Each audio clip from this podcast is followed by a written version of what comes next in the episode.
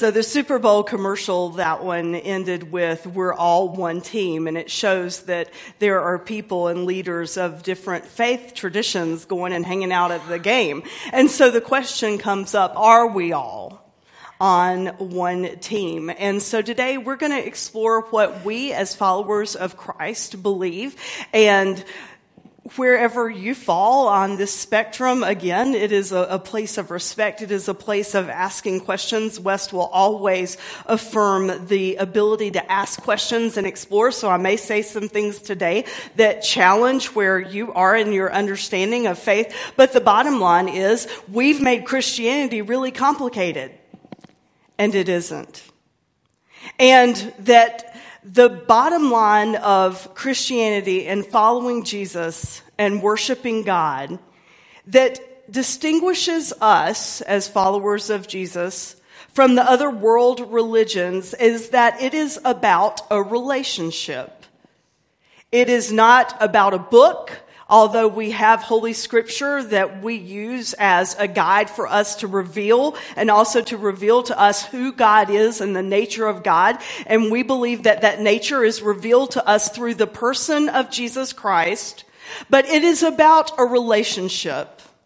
So this morning, as we dive into this, I want us to explore where is our relationship. I want you to think about that for yourself, not worry about mine or your neighbors, but ask yourself, where am I with Jesus? Because at the end of the day, we believe that following Jesus and, and being a Christian is about a transformational journey. Salvation is about transformation. It is not about a transaction. And we have made Christianity, and I'll tell you why in a little while, but we have made Christianity about like this great big life insurance policy. We want it to keep us from, you know, burning in hell if we grew up in a conservative, a conservative manner. And, and we've made it about who's out instead of who's in. And, and that so is not what Jesus intended when he came and, and walked on the earth. So I want you to see if you know this verse by heart. And I want you to clap out loud if you do. And if you don't, please don't be embarrassed. John 3:16. Can you say that? Clap if you don't know it by heart. Don't be embarrassed about that. That is nothing to be embarrassed about at all. Now, Martin Luther said John 3:16 was like the gospel in miniature. So this morning that's the one passage of scripture that I want us to look at. And truth is probably more of us than clapped don't know it by heart. And again, that is okay. But back in the like 70s when I was a young person, the church that I went to, you had to know that. Like you you had to be able to say it off the top of your head, and you didn't really probably even know what the words meant, like begotten. What does begotten mean? You know, but you had to know it. It was like a, a trademark of our faith. And honestly, I think the more I grew in my faith journey, the more I just got ticked off at that one verse because I'm like, it was like crammed down my, crammed down my throat. And, and I think it, for me, lost the nature of God. And it didn't reveal to me anything other than this dogma that you had to do A, B, and C. And, and it made Christianity become for me an if then religion. Do you, have you ever had if then statements in your life? If you do this, then this will happen. I despise if then statements. Like, uh, our son and I were having a little banter over Christmas and, and so Scott and I are in this place that we're trying to redefine our role as parents now that our children are adults and they want to be treated as such. And so we, Andrew and I were having this banter over Christmas and what he doesn't understand is I do have just a few years of experience on him. And so he was like, well, if this happens, then this will happen and blah, blah, blah. I'm like, dude, nah, you don't get to do that with me. You don't get to have if then statements with me as your mother. We're in relationship together. He's like, oh, okay. I'm like, score one for mom. If then statements are conditional. They make our relationships be conditional. We make it about doing things and not doing things. And it's almost as if our religion becomes a scorecard. And we think that God is up, you know, in heaven, keeping some giant scorecard for us, and that, you know, at the end of our journey here, He's gonna pull it out of this big Rolodex and say, hmm, Andrea Smith, yay, yay, yay, no, no, no, oh, ziffy, okay, I'm gonna let her in. That's what we have reduced Christianity to being. Because we make it this if then statement, if we do this, if we live like this, then this is going to happen. Now there is some truth to that in that salvation is transformation.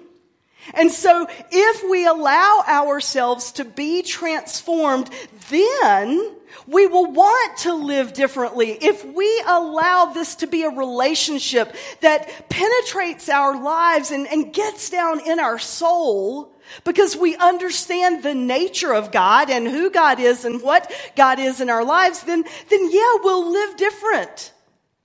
But it isn't a magical checklist. And Christianity has been reduced to that. So this morning I want to give a new definition, I hope, to John 3:16. I would love it if we actually did memorize it as a faith community because as I said, Martin Luther said it's the gospel in miniature. So it takes all of this, all of this and reduces it down to one verse. So let's take a look at that for just a second. God so loved the world, and I'm going to say God because God is not a gender. God so loved the world that God gave God's only son so that everyone who believes in him, Jesus, won't perish, but will have eternal life. Now, I don't normally ask you to read things with me, but I am going to ask that this morning, and I'm going to ask where you see a pronoun he or his. Uh, earlier in the verse that you say God. Ready? Read it with me. God so loved the world that God gave God's only son so that everyone who believes in him won't perish, but will have eternal life. So for just a few minutes, I've asked the production team to just leave this up there on the screen. For just a few minutes, I want us to unpack this verse and see what it really means. Because again, it's not a life insurance policy. It isn't an if then statement. It is a statement of who we are and what we believe. It starts out with something that unites all of the world religions together. It starts out with the word God. One of the things that you shared with me after last Sunday when we heard uh, Arzu speak about the Islamic faith and, and her heritage as a Muslim, Allah is love. The verses that she read from the Quran were about how loving God is. Well, guess what? Hinduism, Buddhism, Judaism, Christianity, Islam, we're all united under this, this umbrella that we understand God to be love. So there is a foundational principle that does unite us all together. Yeah, we are all on the same team that we are human beings and, and we all are in search for those great existential questions and answers. You know, who are we? Why are we here? Is there forgiveness? Is there a purpose to this thing called life? So those things unite us together and we do all have this concept and this idea of God. And every religion has the idea that God is love, but then that's where we start to go on different paths and we believe that God reveals God's love in lots of different ways. As followers of Jesus, we believe that God reveals God's self to us through the person of Jesus. But it starts out with this basic, rudimentary understanding that God is love and that God has been, God is, and God will always be. When the Big Bang happened, we believe that God was a part of that. Christianity believes that God was a part. Uh, most branches of Christianity believe that God was a part of that. And remember last week at the end of the message, I talked about that there are radicals in the Islamic faith, and I talked about how there are also radicals in Christianity as well. And remember that there are lots of different branches of Christianity. So I'm talking about this from a United Methodist perspective. And the bottom line for us as United Methodist is it all goes back to God's grace. We believe that uh, there's this thing called free will and we get to choose what we do. And that yes, there is a path and there is a will for us that God intends us to live. And it, it starts here and then it ends here and we go all over the place on this path. But we believe that God, who is love, is always drawing us to God. And that God gives us the room to mess up but is always urging us back to come and, and fall back in love with God or get back on that, that path of divine will for our lives, which is to exist in that spirit and in that relationship of love.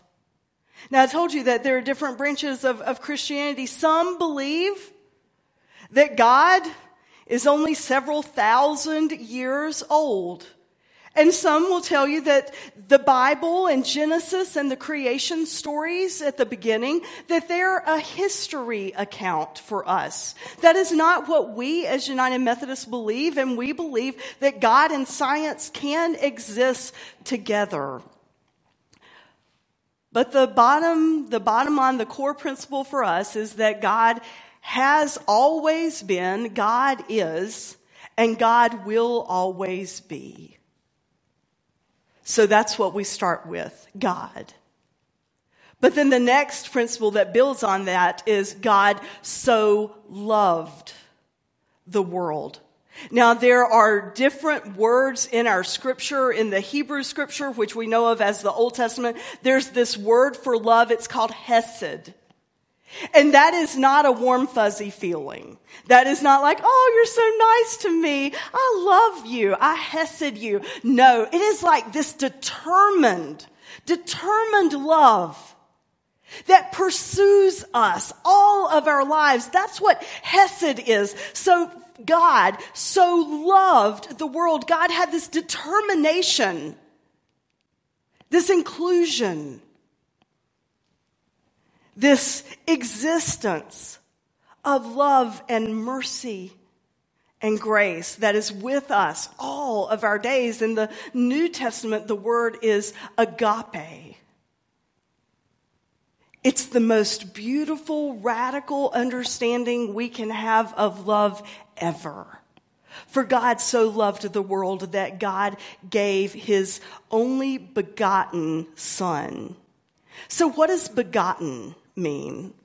It means that Jesus came to us with a, a, duality of nature that we don't understand because our brains are not wired to think that way. But that Jesus exists as fully revealing to us God and also human form. So Jesus was born of the Virgin Mary, but was begotten also of God. So there's this dual nature of Jesus Christ and, and it gets really complicated. And this probably, well, not probably, this is where Christianity started to, you know, diffuse its, its way of thinking at the Council of Chalcedon in 451 CE. Be impressed I remember that date because that's not my thing. That was light, laugh just a little because this is a heavy message.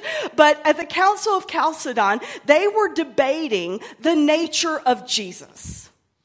And, and they tried to put some words around it that perhaps the Europe, the westernized European understanding of Jesus has taken a little too far. And again, we've, we've made Jesus like this checklist. And that is not who Jesus was intended to be. For God so loved the world that God gave his only begotten son that whosoever, whoever believes in him won't perish, but have everlasting life. So what does that mean? So I want you to hear this passage uh, from the Gospel of John about Jesus. We all live off his generous bounty, gift after gift after gift. Now we got the basics from Moses. And then this exuberant giving and receiving, this endless knowing and understanding. All this came through Jesus, the Messiah. No one has ever seen God, not so much as a glimpse. This one of a kind God expression who exists at the very heart of the Father has made God the Father plain as day. For God so loved the world that he gave his only begotten son that whoever believes in him shouldn't perish, won't perish, but will have everlasting life. So what does it mean to believe in Jesus. It means that God put Jesus on this earth as the incarnation of God. And again, this is where we just vastly differ from our friends of other world religions. They see Jesus as a prophet. We think Jesus is so, so, so much more. We believe that Jesus is God's face, we believe that Jesus is the voice of God, the actions of God. That if we look at Jesus and we have a relationship with him, even though he's not here now in person, we believe that Jesus left the, the Holy Spirit, the advocate that would be with us every day of our lives. We, if we will have a relationship with that person of Jesus Christ and, and we can see how he lived and how he loved, if we'll embrace a relationship with that, then guess what? We are embracing a relationship with God. God reveals God's self to us through the person of Jesus. And John describes it so beautifully. No one's ever seen God, not so much as a glimpse, but this one of a kind God expression who exists at the very heart of the Father makes God for us as plain as day. Jesus, the Messiah. Jesus, the one who came and showed us how to live and how to love. And that's what salvation is about. If we embrace this relationship with Jesus, then hopefully it changes us. Now, I talked to you about the Council of Chalcedon and how in 451 they started debating the, the nature of Jesus. Was he really, you know, fully human? And, and does that not discount who he was if he was human? Actually, no. It makes Jesus that much more powerful because guess what? When crap happens in our lives and we are frustrated or we're sad or we're devastated, and just bigger than sad, or we're angry, and we feel like no matter how hard we try and what we do, that life just never gives us a break and it's hurdle after hurdle after hurdle. And we want to give up. We want to throw in the towel. We want to say, forget this. If there's a God and God is good and God is loving, then why does my life suck so much? Jesus felt the very same things.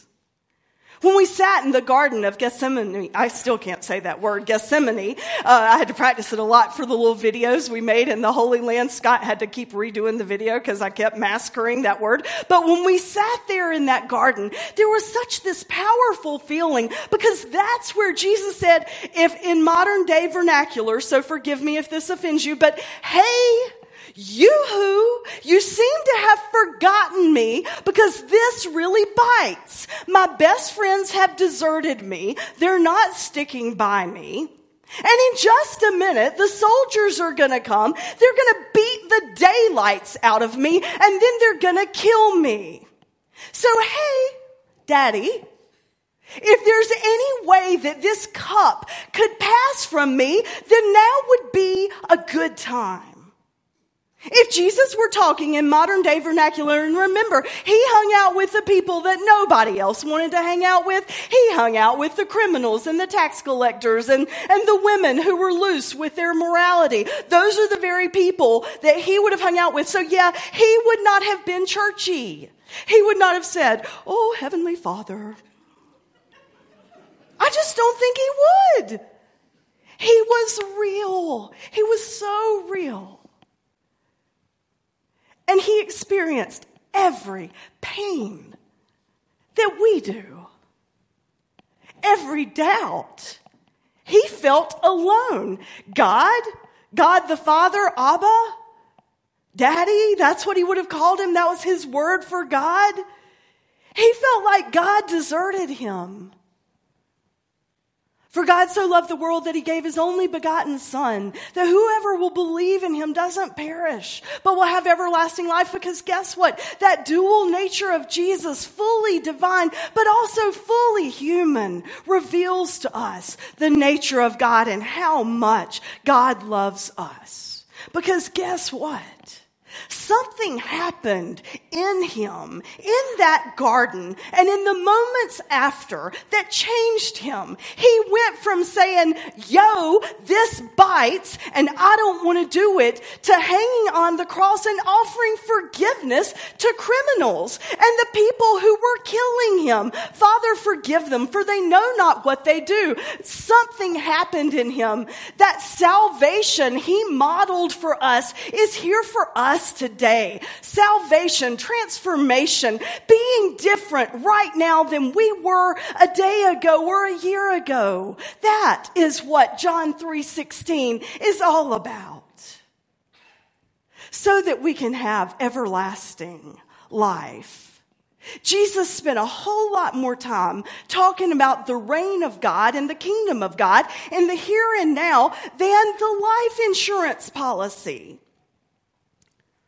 Jesus kept trying to say, hey, listen, this kingdom of heaven, life, life at its fullest and life at its richest is right here, right now. If you'll believe me, if you'll just let me show you, I can show you the way. Jesus said, I am the way, the truth, and life. You can get to the Father if you'll, if you'll see me because he revealed to us the radical, selfless, loving face of God. And guess what? I will go to my grave saying we have screwed it up as Christians and followers. When we were in the Holy Land, we were at the Church of the, the Sepulchre, and that's where, you know, Judaism and the Russian Orthodox Church and Christianity and Islam, it's all right there on the Temple Mount. And it was absolute chaos. I spoke to this briefly in the message on Judaism, but that was one of those Sundays that you didn't come to church because you knew that I wasn't here. So I'm going to tell you that story again. That was people laugh today. Like, I don't want to be three weeks into my little sabbatical and have a neurotic breakdown because I think you all hate me. So laugh at my jokes, please. So, thank you. Um, we were there and it was chaos. There were so many people. You could barely move. If you had claustrophobia, that was not the place for you. I'd been there before, and so Scott was over the crowds. He said, okay, let's go out because this was not even the real place where they think authentically the, the crucifixion happened. They say tradition says. Scott's like, I don't need to see a rock under a glass case. I, I'm good. So we went outside. Now, what was happening was the Russian Orthodox Church was getting ready for Mass, and they take their Mass very seriously. I wish we took worship as seriously as they did. So they were lined up, and people were in their way. What did they do? There was no polite, kind tap on the shoulder and said, Hey, excuse me. They like bowled people over one of the gentlemen in our group, he literally stumbled because he was in their way. Now, would Jesus have been very happy about that? No. Jesus would have never pushed somebody out of the way so that there could be this exercise of faith. The early Christian fathers and mothers looked at the teachings of Jesus very differently than we look at them today. And I want you to take a look at some of the ways. It's called the seven senses of Scripture.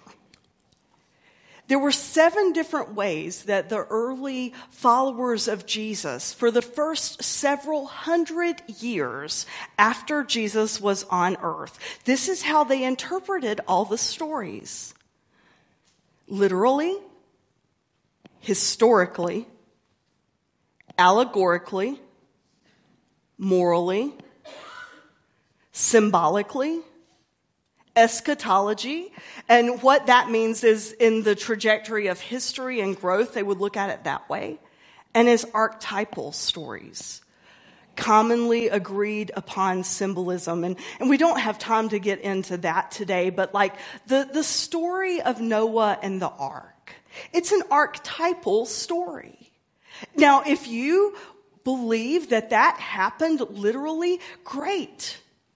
If you believe Shadrach, Meshach, and Abednego happened literally, great. If you believe that the Garden of Eden happens just the way it's written in one of the two creation stories that are very different, great. Thank you for getting that uh, fun. Yeah. Like, there's two. They don't, they're not the same. The resurrection stories, they're not the same. They all have a different recount. But what I want us to understand is the early fathers and mothers of faith, like uh, Gregory the Great, Augustine, when they looked at the scripture, when they looked at the stories, they looked at them with seven, seven different ways and lenses. And over the years, over the thousands of years, we have done away with the seven. And really, we've gotten it down to one and the one that's probably the least in touch with what Jesus would have wanted us to do, which is literal. We've made it so literal. Jesus told stories in parables. They weren't literal, they were stories. He taught by using stories so that they could understand that God loved the world. So that God revealed God's self through Jesus so that we don't have to perish and we don't have to ever feel alone and like there's no hope. And so we'll have everlasting life. Where are you in the story? Where are you? Where am I in our relationships with Jesus? Do we look like Jesus? Because being a Christian, that's really what it's all about. We're supposed to just look like Him. Because then we reveal to each other the face of God. The last story I want to tell you before we do communion is uh, a, again a little moment of confession from the Holy Land because you know I went as a, a person, as a wife, and also as your pastor. Like I wanted God to do some really big things in my soul there. Because, like I said, you know, I've gotten so busy doing ministry that maybe I've missed out on my connection just a little, and you need me to have this really powerful connection with God. So I went with humility of heart. And I realized while I was there how quickly humility of heart can go away when we get ticked off at some, you know, extraneous circumstances. So we were on a bus with 52 other people from three other churches. There were four churches total. Uh, two were United Methodist, one was sort of United Methodist, and one was of a Baptist tradition. And so we had a meeting where the, the tour host, all the pastors basically got together and we talked about who was going to do devotions. I said, just tell me whatever you want me to do. Excuse me. It'll be an honor and privilege and I'll be happy to do it. So they gave me four different locations. I had to Google a couple of them because I didn't know what they meant. And so uh, on the third devotion, it was on the Sermon on the Mount where Jesus said, Blessed are you. So that was really cool. I was really excited about it. And the people on our team, different people were going to read a, a verse of scripture. And I thought, how cool to be able to read scripture in the Holy Land. And so we were standing there and I noticed that there's like a lot of activity going on around and not, and from our group. Like when we do devotions, Traditionally, you know, all 53 of us would be gathered together in an area and the pastor would talk sort of like now you're a captive audience, sort of. And, you know, we, the pastor would talk and they'd listen and then we'd have prayer and go on our merry way. Well, on this third devotion of mine, I noticed there's all this activity going on around. I thought, well, that's odd, but okay, I'm going to let it go. The fourth devotion, it was on the Mount Precipice Told you I had to Google it. And that's where Jesus was driven out of Nazareth. That's where Jesus said a prophet is not welcome in his own hometown. And they were, you know, trying to get ready to kill him. And so he just left Nazareth. It was my turn to do devotion. It was the last one. And and I was going to tell the story about West and how we're different, and that hasn't always, you know, sat well with others. And I noticed while I was telling this story that, like, over off in the distance was a circle with their Bibles. It's like the stuff you see on TV. And like they're in a circle praying, like staging a protest that I was the pastor. And then I started thinking about all the other things, and I thought, yeah, they, they really are.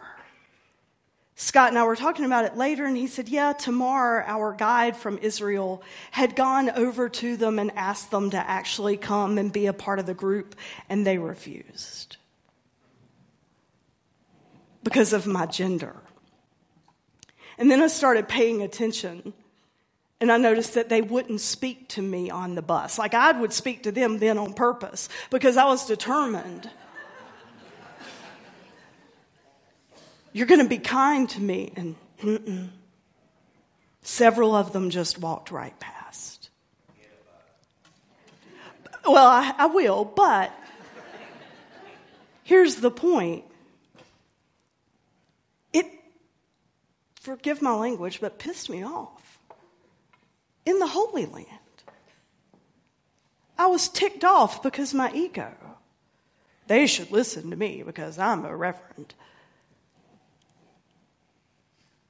Jesus would have forgotten about it. He wiped the dust off his feet and just went on his merry way because he knew that not everyone would accept him. I let my humanity get in the way.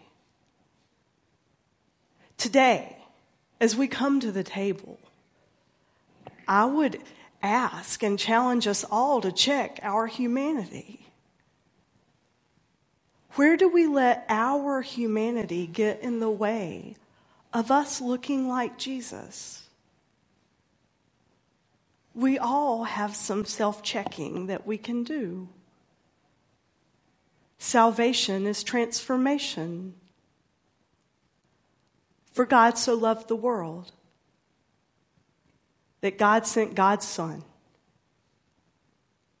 that whoever looks like him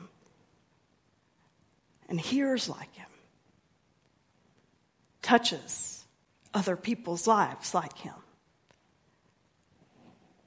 won't perish, but will have everlasting life. Amen. When he was with his friends, he knew what was coming, and he wanted them to get it in a way that they hadn't before. And so he took the meal that they had celebrated, the Passover meal, and he gave it new definition. He said, This is my body broken for you. And every time you eat this, I want you to do it, and I want you to remember me. Remember the things I've taught you. And then he took the cup and he gave thanks to God. And he said, This is my blood a blood of a new covenant poured out for you and for many for forgiveness of sins. And every time you drink of it, I want you to do it and I want you to remember me. This morning, as we come to the table, let us remember and let us be like Jesus. Let us pray. Gracious God, will you pour out your spirit on this bread and this cup? Make it be for us your body and your blood. Make us be your hands and your feet. And God, the things that we have in our lives, our humanity, our ego, our pride, our hurt feelings, our feelings of desperation and loneliness, our addictions, all the things that we have in our lives that get in our way of us experiencing you, God, forgive us of those. For that is another trademark of our Christian faith that you have this grace and forgiveness that just washes over us and takes all our stuff away. Pour out on us your spirit here today as we come to your table. In Christ's holy name we pray. Amen. So clap if you're pulling for the Patriots. Oh, wow. Clap if you're pulling for the Rams. Clap if you could care less. I want us to pull up John 3:16 on the screen and I want this to be our benediction today. May we grow and look in ways like Jesus, not just today, but every day. Will you join with me? God so loved the world that God gave God's only son so that everyone who believes in him won't perish but will have eternal life. And will know that the worst things are never the last things. Go in peace. Amen.